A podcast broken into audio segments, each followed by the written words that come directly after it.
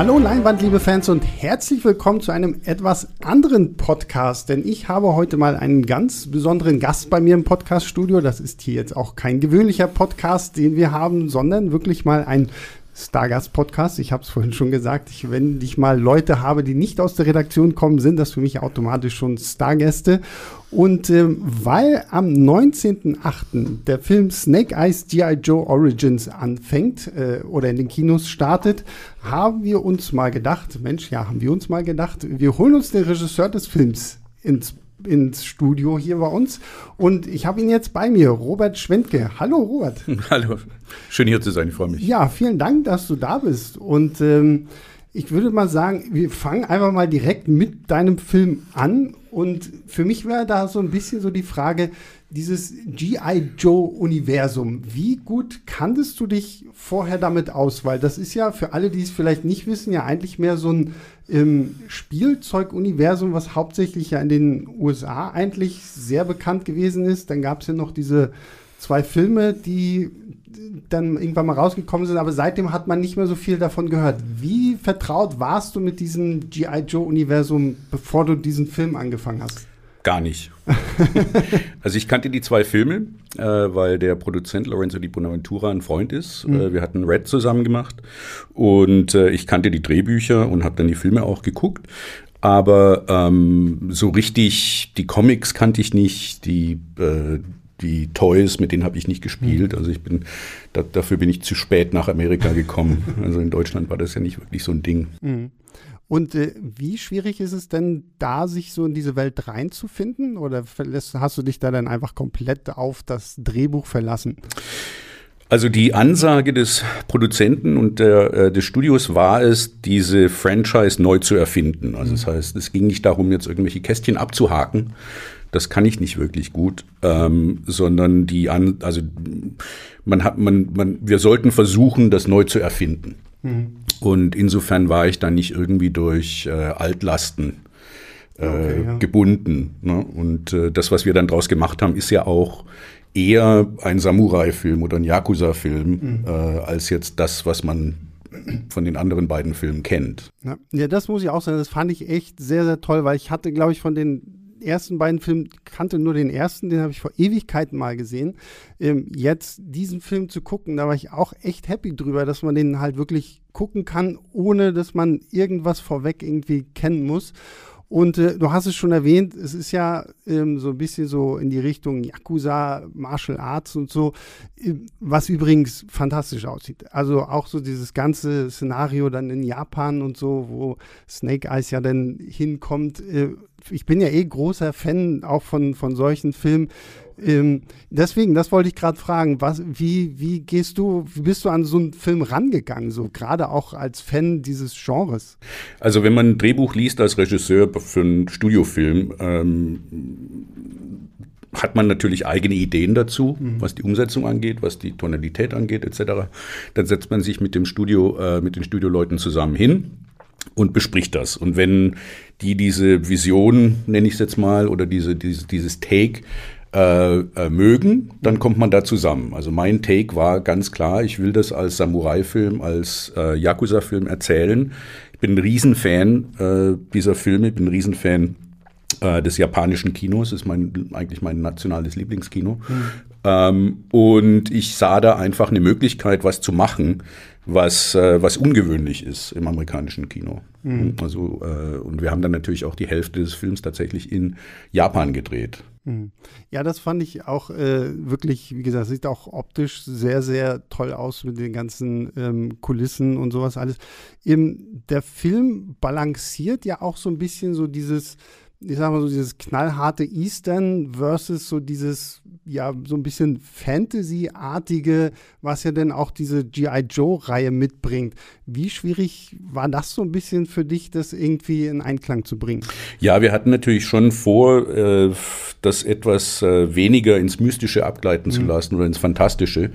Aber äh, wir haben immer, also was das Konzept dieses, dieses äh, Clans angeht oder was das Konzept dieses Compounds angeht, wo der Clan wohnt, äh, haben wir immer gesagt, man, es muss, es muss dann schon so überhöht sein, mhm. dass man glaubt, dass unten in den unteren Kellergeschossen tatsächlich noch was anderes äh, lebt, als das, was man so äh, erwarten würde in mhm. der normalen Welt. Ähm, und äh, also es ist definitiv ein Sprung glaube ich. In, also diese Schwelle, wenn wir die überschreiten, das ist, glaube ich, eine Überraschung. Ich fand es auch gut, dass diese, dass diese, ich will auch gar nicht sagen, was es ist, mhm. ja, weil in keinem der Trailer kommen diese Sachen vor. Richtig, wir, ähm, wir spoilern hier auch nichts. Ja, was ich, was ich sehr, sehr schön fand. Also es gibt ein, eine kleine Überraschung oder mhm. drei kleine Überraschungen. Drei kleine große Überraschungen. drei kleine große Überraschungen. Die tatsächlich auch so ein bisschen dafür gesorgt haben, dass ich in meinem äh, Kinosessel ein bisschen zusammengezuckt bin, weil da gibt es ja dann doch auch so ein paar nette Jumpscares noch irgendwie mit drin. Ähm, und was ich auch sehr schön fand, da wollte ich dir auch einfach mal, wie bist du so an diese ganzen Action-Szenen rangegangen? Weil das ist ja doch, finde ich, auch nochmal so ein Unterschied zu dem, was man halt aus dem puren amerikanischen Action-Kino kennt. Hier haben wir jetzt doch viel mehr auch diesen Schwertkampf. Wir haben viel größere Gruppen, die sich ja einfach irgendwie so äh, auf, treffen und gegeneinander kämpfen. Wie inszeniert man sowas? Also das, ähm, ich hatte einen ganz tollen Fight-Choreographer, hm. der, der Kenji Tanigaki. Und äh, der ist auch ein Cineast. Das heißt, wir konnten uns also auf, äh, äh, wir konnten uns sehr schnell verständigen, mm, indem wir also bestimmte Szenen äh, mit bestimmten äh, japanischen Action-Regisseuren benannt haben. Also es gab dann eine Kinji Fukasaku-Szene und es gab eine Misumi-Szene und so weiter. Ähm, und äh, wir haben eigentlich immer versucht, äh, das aus den Charakteren heraus aufzubauen. Also die, die Figuren haben alle äh, individuelle Fighting Styles. Mhm. Und äh, wir haben uns immer die Frage gestellt, was würde diese Figur, was würde dieser Charakter tun in dieser Situation? Ne? Also wie in, einem, wie in einem guten Musical haben wir auch versucht, dass die Tanznummer, also die Kampf, mhm. die Fight, Fight Sequences, dass da Plot, äh, Character und Theme weiter erzählt werden. Mhm. Ähm, wir mussten dann leider ein bisschen was rausschneiden. Ja, ähm, das hat mir ein bisschen wehgetan, weil äh, ähm, es war dann doch vielleicht zu viel, hm. was wir da veranstaltet haben. Ähm, und ich glaube, dieses, diese, diese, ähm, der Versuch, die, die Figuren komplett weiterzuerzählen, leidet da ein bisschen drunter mhm. in diesen Fight-Szenen. Aber äh, wir haben das also, wie gesagt, wir, sind, wir haben immer über die Figuren gesprochen und dann ist der äh, Kenji losgezogen und wir hatten also im selben Gebäude äh, eine Trainingshalle aufgebaut, wo er mit seinen Standleuten dann geprobt hat. Dann hat er das am Ende des Tages äh, gefilmt, hat es mir gezeigt, wir haben es besprochen. Dann hat er die Änderungen vorgenommen und äh, sobald wir dann das Gefühl hatten, okay, das stimmt jetzt so, haben wir es den Schauspielern gezeigt. Und dann haben wir mit den Schauspielern auch nochmal äh, Gespräche geführt, was stimmt, wo sie Schwierigkeiten mit haben. Und dann haben die das einstudiert. So, dann sind wir am Tag äh, vorher normalerweise zum Set und haben das vor Ort in situ nochmal geprobt, weil da ist dann immer noch mal was anderes, äh, äh, kommt immer noch irgendwie was anderes dazu. Und dann habe ich die Entscheidung getroffen, dass tatsächlich, das ist, also diese ganzen Action-Szenen habe ich auch selber gedreht, das ist nicht Second Unit.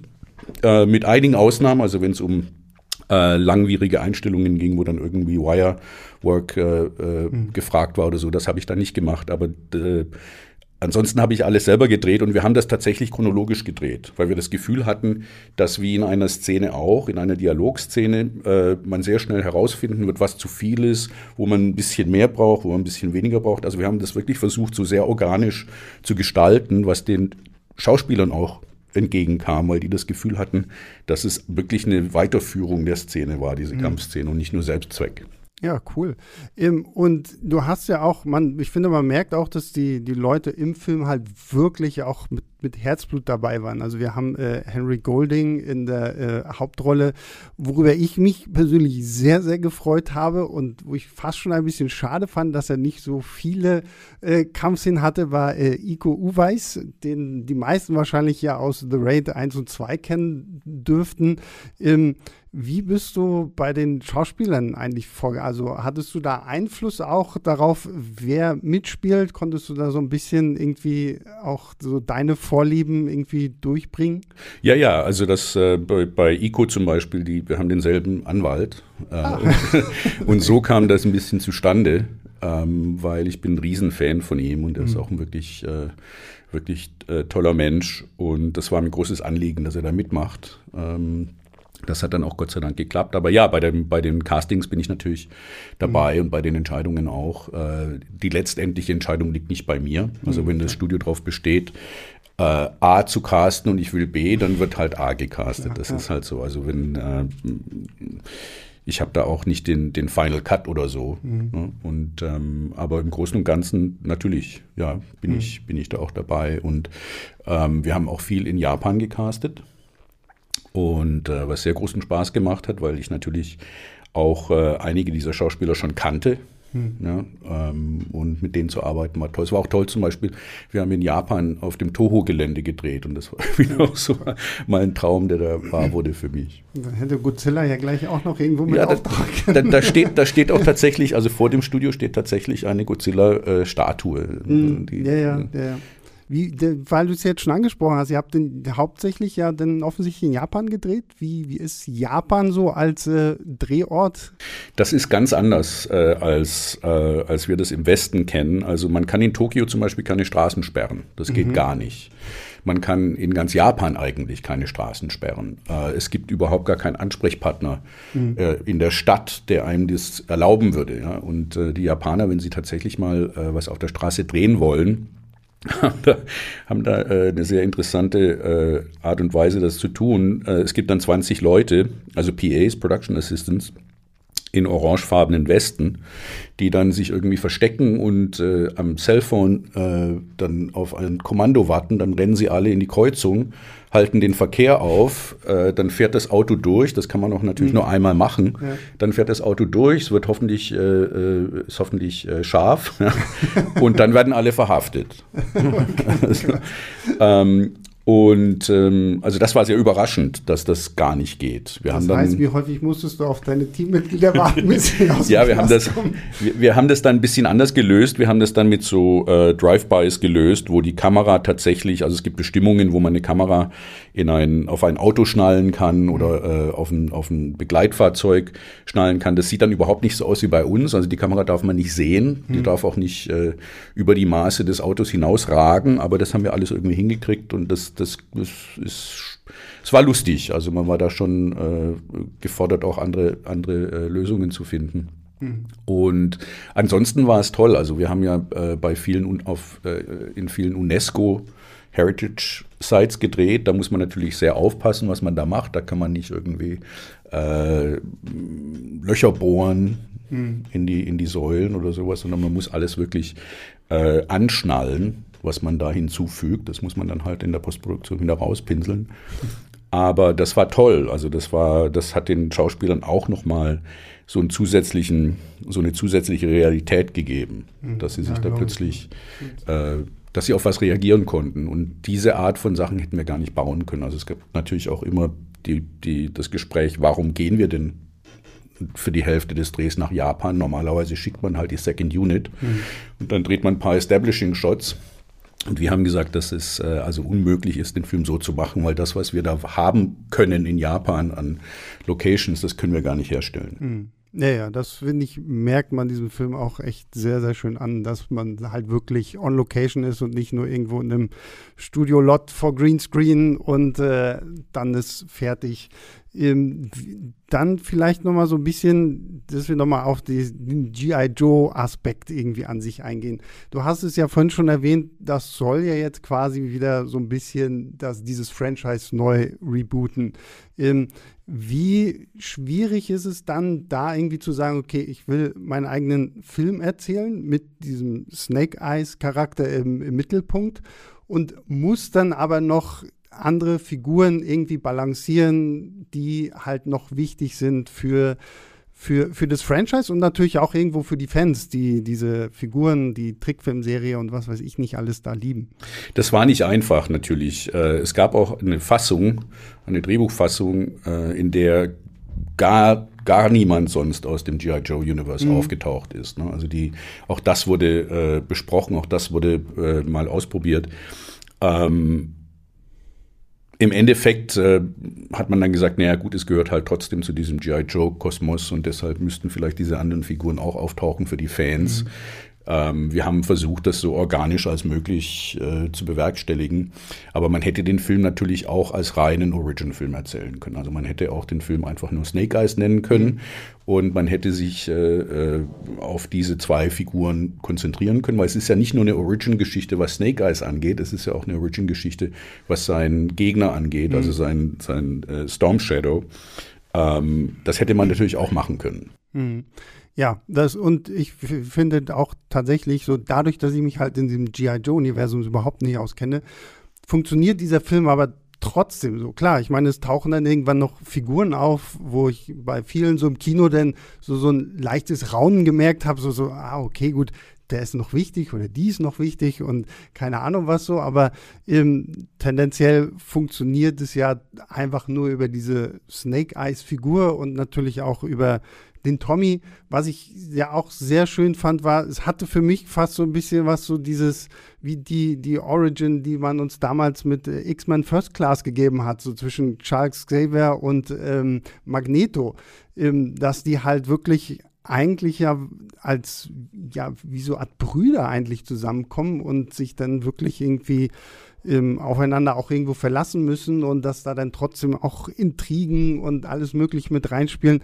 Ist das auch so ein bisschen das, was sich an dieser Figur, an dem Charakter irgendwie fasziniert hat? Also was mich fasziniert hat, ist, dass es ein Mensch ist, der ähm sehr lautere Ziele auf unlautere Art und Weise mhm. verfolgt. Also das hat, das interessiert mich immer. Mhm. Und das Dilemma äh, dieses Menschen ist es, dass er einfach äh, sich einschleicht in eine Familie ähm, und diese Familie dann lieb gewinnt mhm. und merkt, dass das, was er eigentlich vorhatte, äh, vielleicht nicht mehr das ist, was er wirklich will. Das, äh, was er geglaubt hat zu wollen, nämlich Rache mhm vielleicht nicht das ist, was er braucht, sondern dass er wirklich eine Familie braucht. Und äh, nochmal äh, auf das G.I. Joe äh, äh, Universe zurückzukommen. Also man muss die weder die G.I. Joe Comics noch mhm. die äh, noch die Spielzeuge noch die anderen Filme kennen, um diesen Film angucken zu können. Richtig, also das war definitiv äh, äh, auch eine Ansage vom Studio, dass, dass man versucht hat, okay, das ist eigentlich ein Standalone. Hm, ja. Ne? Und, äh, und wenn man diese anderen Figuren nicht kennt, das macht eigentlich gar nichts, weil, wie gesagt, also ich kannte sie ja auch nicht. Hm. und das musste auch irgendwie für mich funktionieren. Hm. Ähm, aber das, ähm, also solche Figuren interessieren mich einfach. Und, ähm, und ich finde es auch eine ungewöhnliche Konstellation, weil wir haben ja wirklich, ähm, wir haben einen, einen, ohne jetzt zu viel verraten zu wollen, äh, äh, wir haben einen guten, der zum, zum, zum Ende hin nicht mehr so gut ist und wir haben einen schlechten, der dann besser wird. Und, äh, und diese gegenläufige X-Bewegung finde ich unheimlich interessant. Mhm ich muss ja jetzt mal, ich muss mal ein bisschen auf deine Filmografie jetzt eingehen, weil ich habe tatsächlich jetzt vor, ich hatte letzte Woche Urlaub und im Urlaub habe ich mir der Hauptmann angeguckt. Das war ja dein letzter Film, Schwarz-Weiß. Tatsächlich ja dann auch eine deutsch-polnische Produktion, glaube ich, ne? Französisch. Und Französisch. Ähm, und da dachte ich mir, meine Güte, und dann habe ich nochmal so geguckt, was du ja sonst noch so gemacht hast. Und wie viel ich eigentlich auch tatsächlich schon von deinen Filmen gesehen habe, Flightplan und äh, sowas. Du hast ja auch eine sehr interessante Bandbreite an Filmen, so was du irgendwie schon alles gemacht hast, so sehr viele Genres irgendwo auch durch. Und gerade jetzt der letzte Film, auch hier Der Hauptmann, ist ja auch nochmal was ganz anderes, weil es ja auch die wahre Geschichte eigentlich so eines Kriegsverbrechers ist. Ähm, wie gehst du da so vor, was du dir für Filme als nächstes Projekt auswählst? Also die Filme, die ich selber schreibe, sind natürlich meine eigenen Filme. Mhm. Also das ist dann Tattoo und die Eierdiebe und der Hauptmann und jetzt auch der nächste Film, den ich mache, den werde ich in Marokko drehen im September äh, mit John Malkovich und Samuel mhm. Finzi wird wieder dabei sein und so viele deutsche Schauspieler werden dabei sein, Wolfram Koch, äh, Louis Hoffmann und so weiter. Ähm, äh, Alexander Fehling, mhm. ich möchte jetzt auch niemanden, äh, Lil Steinberg, noch niemanden vergessen. Äh, Geraldine Chaplin ist auch dabei, wow. Andrew Koji, mhm. äh, wird auch mitspielen. Also unser Storm Shadow, ja. mit dem hatten wir eine tolle Zeit. Ähm, und der kommt dann einfach für eine Woche oder so und macht dann cool. was. So und ähm, ähm, also für mich war, ich hatte ja nach meinen ersten zwei Filmen, die nicht so richtig funktioniert haben ähm, an, an der Kasse, mhm. ein bisschen Schwierigkeiten, meinen dritten Film finanziert zu bekommen in Deutschland. Und es gab dann also mir stand finanziell einfach das Wasser bis zum Hals, mhm. das kann man nicht anders sagen. Und dann kam dieses Angebot aus Amerika, die hatten ein Tattoo gesehen. Und ähm, ich hatte eigentlich nicht den Luxus, das abzusagen. Mhm. Ja, weil die, äh, die Alternative wäre es halt gewesen, Fernsehen zu machen und das wollte ich nicht. Und äh, dann bin ich rüber und habe äh, hab, äh, das war nicht für Flightplan, das war für ein anderen, anderes Projekt. Und das Projekt hat nie stattgefunden, aber äh, Nina Jacobson, die damals äh, President of Production war bei, äh, bei Disney, hat dann gesagt, ich habe dieses andere Projekt und das würde ich dir gerne unterbreiten, schau es dir mal an. Das habe ich dann auch prompt dreimal abgelehnt. das war Flightplan. Und, äh, und dann hat sie immer gesagt, jetzt komm, jetzt komm doch mal, wir lassen uns drüber sprechen. Ähm, und dann habe ich gesagt, okay, fein. Äh, das Drehbuch, das ich bekommen hatte damals von, vom Studio, äh, da ging es um Terroristen an Bord eines äh, Flugzeuges mit äh, äh en route to, uh, to New York. Mhm. ja, also äh, und das konnte man nach 9-11 einfach nicht mehr machen. Mhm. Und wir haben uns dann hingesetzt und ich habe gesagt, also ich glaube nicht, dass man, ich, ich, ich sehe nicht, wo das, wo das Pleasure ist hier mit dem Film. Äh, ja. Das kann man so nicht machen. Und dann haben die gesagt, das wissen wir auch. Uh, was sollen wir denn sonst machen? Also wir finden die Idee gut, dass es in einem Flieger spielt. Wir finden die Idee gut, dass, äh, dass ein Kind verloren geht. Und äh, ich, bin, ich bin ein großer Fan von Otto Preminger. Und dann habe ich gesagt, naja, vielleicht kann man so ein, so ein äh, Bunny Lake is Missing machen und mhm. einfach mal gucken, so behaupten, vielleicht ist diese Figur ja verrückt und vielleicht hat sie sich das alles nur eingebildet. So, das war damals äh, ein Projekt mit Sean Penn und der hat es dann nicht gemacht äh, und äh, Jodie hatte das wohl verfolgt und hat dann gesagt, äh, sie würde das gerne machen. Und so kam das zustande. Also ähm, man muss natürlich was finden und was haben in diesen Filmen, die man, die, die einem selber nicht gehören, mhm. sage ich jetzt mal, äh, dass man liebt. Ja. ja. Und entweder man liebt wirklich was oder man muss es sich einreden. Das kann auch passieren. Ähm, das ist so ein kleiner Trick, den, den, muss man irgendwie hinkriegen. Aber man muss es schon lieben, irgend, also, weil sonst, äh, das sind zwei Jahre Lebenszeit einfach immer ja. bei diesen Filmen. Und ähm, ich verfolge meine eigenen Sachen äh, nebenher jetzt immer mehr verstärkt, weil die kleinen Sachen natürlich auch von den großen Sachen subventioniert werden. Mhm. Ja, ist ganz klar. Äh, die Drehbücher schreibe ich äh, für mich erstmal und gucke, ob die funktionieren. Also beim Hauptmann zum Beispiel war es so, da wusste ich gar nicht, ob das ein Film wird oder nicht, okay. ähm, weil ich nicht wusste, ob man, wie man das überhaupt erzählen kann. Mhm. Und, äh, und das hat dann halt eine Weile gedauert, bis ich das Gefühl hatte, ähm, dass ich weiß, wie man, das, wie man das hinkriegen könnte. Also ich wusste, was ich nicht wollte, aber aus der Negation heraus kann man ja keinen Film machen. Ähm, und äh, das hat dann einfach eine Weile gedauert. Aber wie gesagt, also ich habe sehr früh die Entscheidung getroffen, Filme machen zu wollen, arbeiten zu wollen und zwar ähm, viel mhm. abzuarbeiten.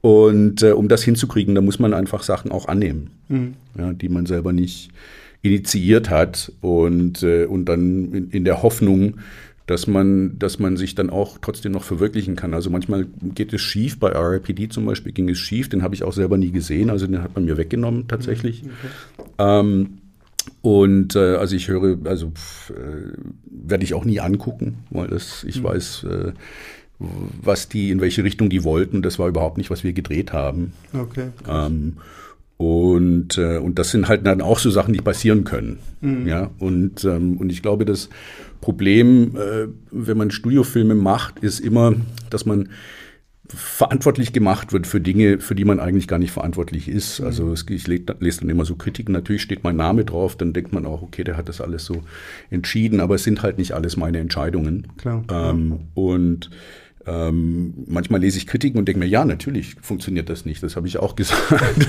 es, hat nur, es hat nur niemanden interessiert. Das ist das Problem halt dabei, dass du als Regisseur halt immer so der größte Angriffspunkt bist, glaube ich, ne? von, von außen, so, weil man natürlich. Ja, und die, und die Leute, die dann wirklich die Verantwortung tragen, äh, sind eben nicht genannt. Genau, richtig, ja, ja, weil man viel auch mit Produzenten, ich meine, ich kann die Regisseure aufzählen, Drehbuchautoren, aber so Produzenten.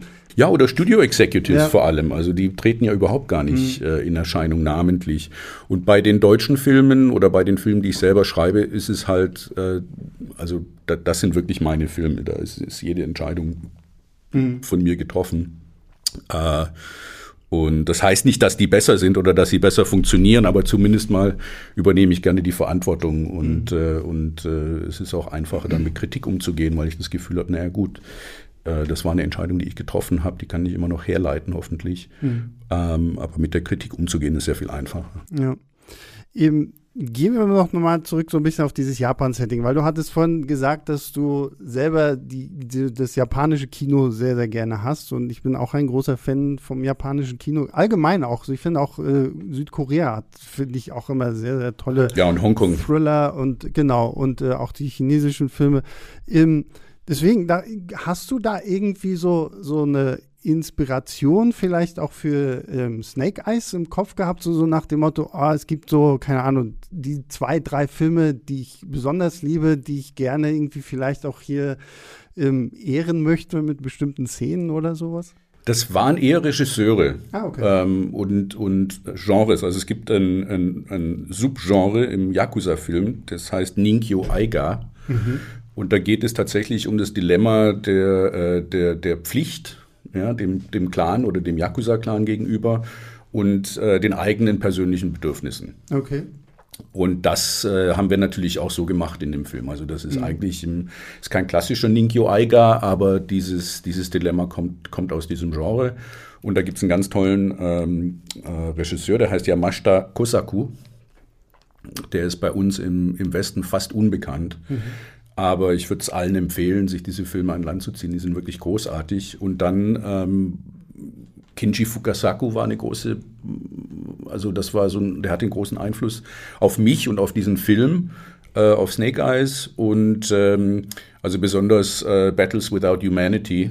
Die finde ich ganz, ganz großartig. Da hat er den Yakuza, das Yakuza-Genre nochmal komplett neu erfunden. Und äh, besonders wenn man sich die Kosaku-Filme anguckt und dann die Fukasaku-Filme anguckt, das ist, äh, das ist eine ganz tolle Reise, auf die mhm. man sich da begeben kann, was dieses Genre angeht. Ähm, wo es auch immer um Menschen in Extremis geht, was mich eigentlich auch immer interessiert. Also auch, in, das ist vielleicht das Einzige, was, diese, was, mein, was meine bunte äh, Filmografie vereint, ist, dass es eigentlich mhm. immer um Menschen in Extremis geht. Mhm. Ähm, ich finde es gut, dass wir das hier aufzeichnen, weil ähm, ich habe nichts zu schreiben da. Kann ich das denn. Ähm, und gibt es für dich vielleicht noch irgendwie so einen Punkt, äh, wo du sagst, das hätte ich vielleicht bei, bei Snake Eyes gerne noch irgendwie in eine andere Richtung gedreht, wenn ich es vielleicht wirklich selber gemacht hätte oder so, so einen ähnlichen Film selber gemacht hätte? Also ich glaube, ich hätte diese, äh, die, die, die Kampfsequenzen nicht äh, runtergeschnitten. Mhm. Ja, weil ich glaube, dass wir da wirklich äh, auch was über die Figuren erzählt haben. Mhm. Und das ist aber halt normalerweise nicht das, äh, was in so, leider, was in so Fight-Choreografien im Westen stattfindet. Und äh, deshalb haben die das vielleicht auch nicht so verstanden. Mhm, ja, aber wie gesagt, ich muss auch nochmal sagen, die Fight-Sequenzen fand ich wirklich toll. Da habe ich mich zwar auch im Kino so ein bisschen erwischt und mir gedacht, so, ah, Mensch, wie cool wäre das jetzt, wenn das auch so ein bisschen so ein R-Rating hätte oder ähm, da halt, aber gut, da weiß man natürlich auch irgendwo, okay, wir sitzen natürlich auch hier, es ist natürlich auch ein Blockbuster, der sich auch für so ein jüngeres Action-Publikum irgendwie äh, anfreuen soll und es funktioniert ja trotzdem auch sehr, sehr gut. Also, also ich habe auch meine, meine beiden Söhne sind 12 und 16 mhm. und äh, also ich bin ganz froh, dass der nicht so viel Blut hat, der Film. Ja, weil dann ja. konnte ich denen endlich mal was zeigen, was ich mache. den Hauptmann kann ich ihn nicht zeigen. Nee, der, der wäre vielleicht für 12 und 16 noch ein bisschen zu heftig. Ähm, Gibt es denn noch so ein Projekt, wo du, worauf du wirklich so richtig brennst, so irgendwie so ein, so ein Genre oder irgendeine Richtung, in die du mal gerne. Absolut, da gibt es ganz viele Sachen. Ähm, also, was ich unheimlich gerne machen würde, wäre mal ein, ein Horrorfilm. Mhm. Ähm, und das ist ein Genre, das ich sehr liebe. Also schon als Kind habe ich das immer sehr geliebt. Ja. Ähm, aber ich habe bis jetzt noch nicht den Stoff gefunden, der, der, bei dem ich das Gefühl hatte, der, der ist es. Ja, ähm, ja ich hätte gerne den ähm, Friedhof der Kuscheltiere verfilmt, neu verfilmt. Ähm, aber ich hätte dann tatsächlich das Buch verfilmt. Und äh, die letzte Verfilmung war ja nicht das Buch, da wurde ja einiges noch hinzugefügt und wegge weggenommen. Und ich hätte gerne äh, ein Hard A gemacht. Also mhm. das, weil für mich ist das äh, ist Pet Cemetery einer der äh, furchteinflößendsten Romane, die ich kenne. Das ist wirklich, weil das geht so wirklich ans Eingemachte, also besonders wenn man selber Kinder hat. Mhm. Äh, die Angst, das Kind zu verlieren, äh, das ist, äh, das geht schon richtig, richtig tief. Also das hätte ich gerne gemacht. Wir sind ja jetzt endlich wieder in einer Zeit, wo Kino auch wieder losgeht und äh, Corona sich so langsam hoffentlich so in die Richtung bewegt, dass wir halt auch wieder längerfristig Kino haben. Und ich frage das eigentlich äh, jeden Gast hier, der bei mir im Podcaststudio ist was ist denn so, so ein Film, auf den du dich dieses Jahr als Kino-Blockbuster noch ganz besonders freust? Ich bin, äh, ich, äh, ich kenne mich im Moment gar nicht aus mit den, mit den, mit den äh, Aufführungen, muss ja. ich leider zugeben, weil ich drehe nächsten Monat. Ah, okay. Und, und bin äh, komplett, äh, komplett weg vom Fenster, was das alles angeht mhm. und bin dann auch bis Ende des Jahres also tatsächlich beschäftigt. Heißt, du verpasst Dune von ich, Denis Villeneuve? Ich, ich, ja. verpasse, ich werde alles verpassen. ähm, Leider. Aber bist du tendenziell gerne Kinogänger? Oder? Absolut. Ja. Absolut. Also ich bin auch als Kind, äh, und wenn ich sage Kind, also das ist schon neun, fing, fing, fing so um mhm. die neun, zehn an. Ich habe mindestens einen Film pro Tag geguckt im Kino. Mhm. Äh, und also bin nach der Schule einfach in die, in die Straßenbahn gehüpft und bin dann irgendwie zum Kino, zum Kino gefahren und habe mir da was angeguckt. Und äh, das war, also ich bin in Stuttgart groß geworden. Und da gab es eine sehr gute äh, Kinolandschaft. Es gab ein kommunales Kino, die hatten dann so Tarkovsky-Retrospektiven und äh, aber auch Blake Edwards-Filme und sowas. Also das war wie so ein Repertoire-Kino. Hm. Da habe ich sehr viel gesehen. Also das war wirklich äh, meine, meine Kinosozialisierung fand tatsächlich im kommunalen Kino statt. Äh, dann hatten wir ein paar gute Schmuddelkinos. Da liefen dann Shui Haag-Filme. Also den habe ich 82 habe ich den ersten Chuyi Haag tatsächlich im Kino gesehen. Das war Wir kommen und werden euch fressen. Das war auch sein erster mhm. Film. Also ich habe dann auch in den frühen 80ern schon diese ganzen Hongkong-Filme angeguckt.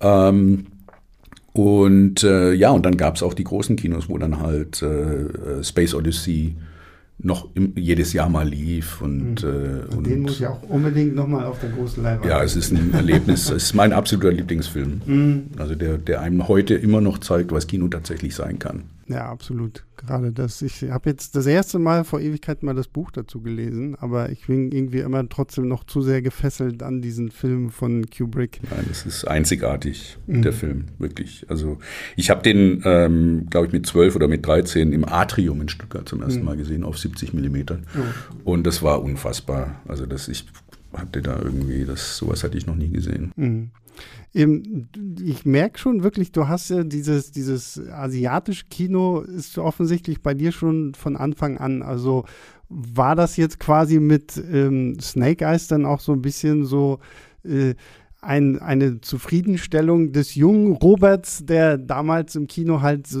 ähnliche Filme gerne geschaut hat? Absolut. Und äh, ich war mir auch darüber im Klaren, dass, äh, dass das wahrscheinlich die einzige Chance sein wird, sowas zu machen mhm. für mich. Ja, also für, für, für einen Westler tatsächlich nach Japan zu gehen und dann einen Film zu bringen, das passiert einfach nicht so mhm. oft. das letzte Mal war irgendwie Last Samurai.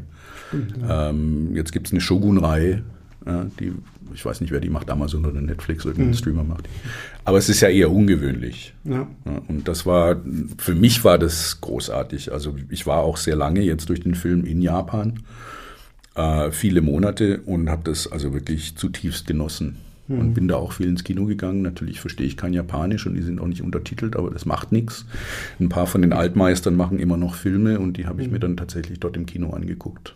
Was ist so das Skurrilste, was du in Japan erlebt hast? Ich höre immer irgendwie so von Leuten, die in Japan waren, so, es ist zwar sehr schön, aber es gibt auch viele skurrile Sachen.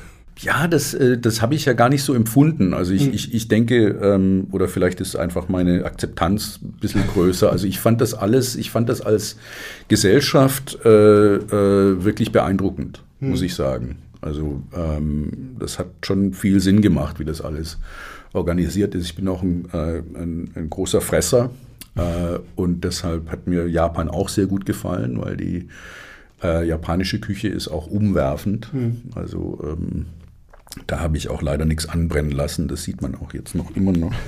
Das habe ich immer noch nicht abtrainiert. Deswegen ist es hier Podcast. ja, genau, genau.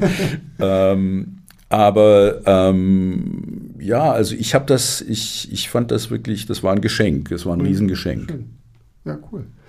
Ja, dann äh, Robert, ich bedanke mich ganz, ganz herzlich bei dir für dieses Gespräch. Sehr gerne. Und äh, kann euch da draußen nur empfehlen, am 19.08. ins Kino zu gehen zu Snake Eyes G.I. Joe Origins. Ihr habt sie jetzt gehört, ihr müsst keine Vorkenntnisse haben, es funktioniert auch bestens so.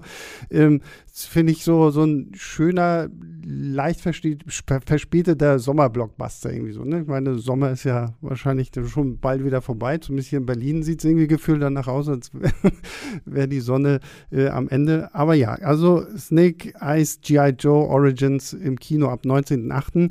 Und äh, damit äh, verabschiede ich mich auch von euch. Wir hören uns beim nächsten Mal wieder. Bis dahin, macht's gut. Ciao, ciao. Leinwandliebe und Sebastians 5 Minuten sind Filmstarts-Podcasts der Webedia GmbH. Moderation und Schnitt Sebastian Gertschikow, Produktion Tobias Meyer, Monique Stibbe und Nina Becker. Die Songs Take a Chance und Easy Jam im Intro und Outro kommen von Kevin McLeod. Die Links zur Musik und zur Lizenz findet ihr in den Shownotes.